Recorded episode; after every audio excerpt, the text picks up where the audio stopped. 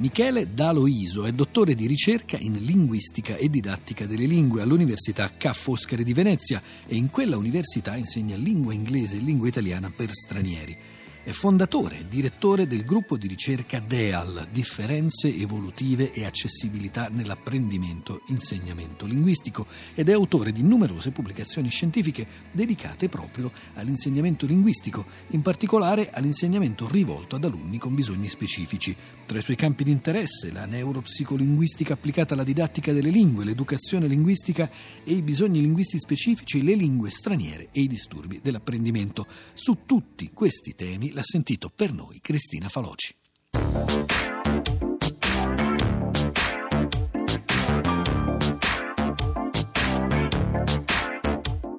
In che modo la neuropsicolinguistica aiuta a comprendere e a intervenire sulle difficoltà che hanno i bambini eh, nei disturbi del linguaggio e dell'apprendimento? Beh, la neuropsicolinguistica fin dalle sue origini si è interessata di studiare le basi neurobiologiche e cognitive del linguaggio e proprio si è concentrata sullo studio delle atipicità fin dall'inizio. Più recentemente, a partire dagli anni Ottanta, sono prevalsi gli studi di matrice cognitivista e credo che questi siano i più interessanti per i genitori e gli educatori. Questi studi infatti hanno indagato i disturbi del linguaggio e dell'apprendimento diciamo su due livelli. Il primo è il livello del comportamento e quindi hanno studiato proprio quali sono i segnali che eh, ci possono aiutare a riconoscere dei comportamenti atipici. Ad esempio, vedo un bambino che alla fine della terza elementare legge ancora sillabando, ma allo stesso tempo vedo lo stesso bambino che in altri contesti eccelle, per esempio per la sua creatività, per la risoluzione di problemi. Ebbene, questi sono segnali che possono far pensare ad un disturbo specifico dell'apprendimento. Questi studi si sono poi concentrati anche nel cercare di capire quali sono poi i processi cognitivi che stanno alla base base di questa differenza evolutiva. Ad esempio, noi sappiamo che alla base di una dislessia eh, vi sono eh, delle limitazioni nel funzionamento della memoria, così come eh, limitazioni anche nella capacità di rendere automatici alcuni compiti che magari per noi sono scontati, ad esempio copiare dalla lavagna, leggere a voce alta,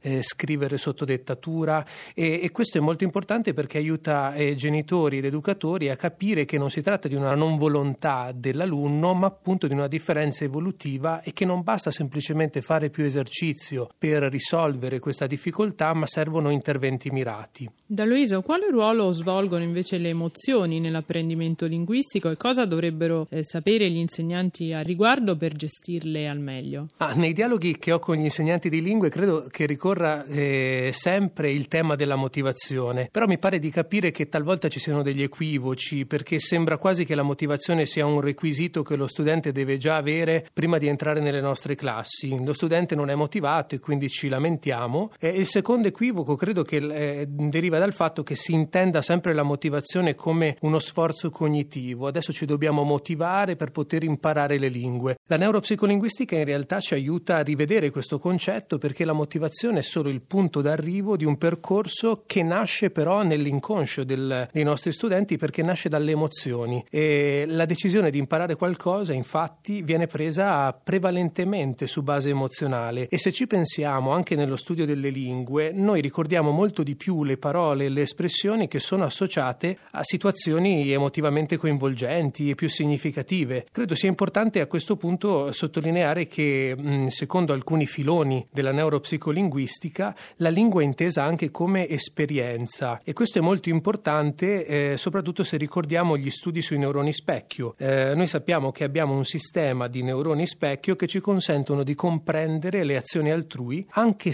quando queste non vengono solamente fatte, ma anche solo mimate o dette. Quindi esiste un rapporto tra la configurazione, il modo in cui il nostro cervello è configurato e l'esperienza che noi vediamo e che facciamo e la lingua che veicola questa esperienza. E questo ha un'implicazione perché implica che la, l'apprendimento linguistico non sia solamente riflettere sulla lingua, imparare le regole, ma sia sia soprattutto un cercare di utilizzare la lingua, di vivere la lingua e quindi in qualche modo credo vada recuperato assolutamente l'uso linguistico che precede la riflessione sulla lingua, mentre in realtà nella pratica a scuola molto spesso prima spieghiamo le regole, poi chiediamo agli alunni di riutilizzarle.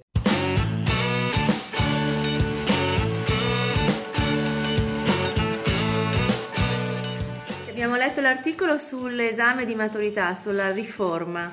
Cosa ne pensate di questo nuovo esame? Also ich denke, da sind noch viele Fragen offen, was es ähm, zur Matura anbelangt. Und das war erst im, 2000, im Jahr 2018 und ähm, es sind echt so ein paar Veränderungen.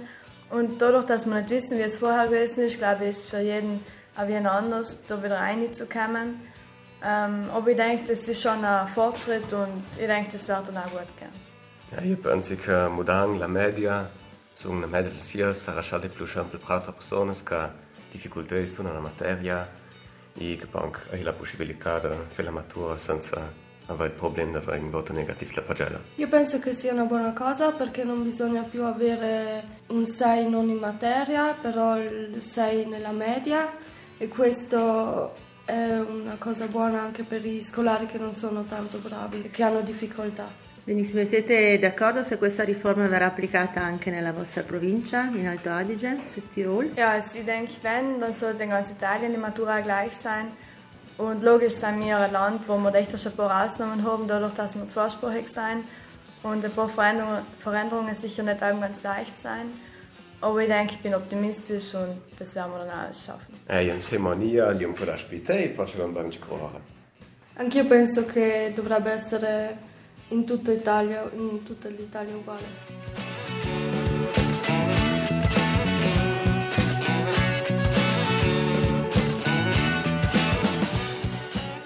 Michele D'Aloiso, accostare i bambini molto piccoli a più lingue può essere controproducente, ad esempio pensiamo al rischio di interferenze. Ma credo sia l'esatto contrario in realtà. Forse per affrontare questa domanda si dovrebbero distinguere un po' i piani, cioè se stiamo parlando di interferenze che noi vediamo a breve termine o se stiamo parlando di interferenze a lungo termine. Mi spiego un po' meglio. Un punto di partenza credo molto importante sta eh, nel considerare il cervello non come un computer che ragiona per file separati, ma come un ecosistema, un ecosistema in cui ogni suo elemento è in relazione, in equilibrio con gli altri. È chiaro che se stiamo introducendo una nuova variabile, cioè una nuova lingua, questa introduzione altera in qualche modo l'equilibrio iniziale, per cui sono assolutamente normali fasi in cui il bambino mescola eh, le due lingue. In prospettiva evolutiva questo è assolutamente normale.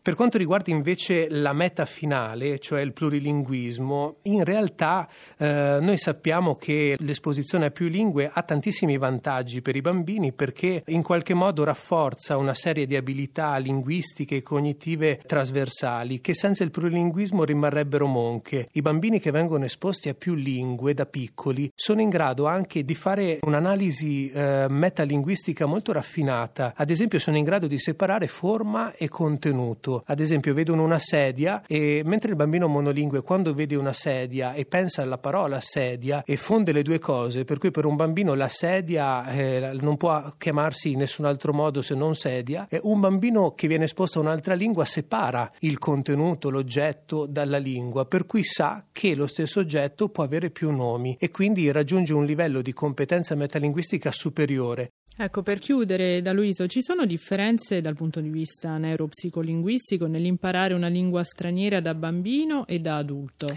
Certo, ci sono differenze e le differenze sono dovute al fatto che il cervello del bambino è in evoluzione, mentre quello dell'adulto ha un'architettura già definita, per certi versi anche più rigida. Eh, forse un paio di dati che possono interessarci e farci capire come ci sia un po', diciamo, speranza anche per chi impara le lingue in età adulta. Il primo dato è quello della scoperta della rigenerazione neuronale in età adulta. Noi sappiamo che il cervello del bambino crea un sacco di neuroni, poi succede però che la, eh, l'esperienza del bambino fanno sì che alcuni neuroni si stabilizzino, altri invece vengono persi e quindi man mano che si cresce si perdono neuroni. Eh, è stato però scoperto che anche nel cervello adulto, qualora l'adulto venga in qualche modo eh, stimolato cognitivamente, c'è la possibilità di eh, creazione di nuovi neuroni. Soprattutto in un'area che è quella dell'ippocampo, che noi sappiamo che è importantissima perché è un'area che è legata alla memorizzazione. Poi un ultimo dato interessante, eh, noi di solito associamo la plasticità cerebrale al bambino, però molto spesso adottiamo una, una prospettiva tutto o niente, cioè il bambino ha il cervello plastico, l'adulto no. In realtà c'è un continuum e c'è una ricerca bellissima che è stata condotta dall'Università di, di Udine che è per certi versi rivoluzionaria. Proprio recentemente è stato seguito il caso di un, di un ragazzo di 19 anni che ehm, ragazzo bilingue rumeno-italiano che a seguito di un incidente ha dovuto subire l'asportazione dell'emisfero sinistro che noi sappiamo è l'emisfero appunto che elabora il linguaggio. Tuttavia questo ragazzo è riuscito dopo un lungo intervento terapeutico diciamo di riabilitazione linguistica è riuscito a recuperare il linguaggio in entrambe la competenza in entrambe le lingue perché di fatto il suo emisfero destro è riuscito a trasferire la funzione del linguaggio che sappiamo invece eh, si trovava nell'emisfero sinistro.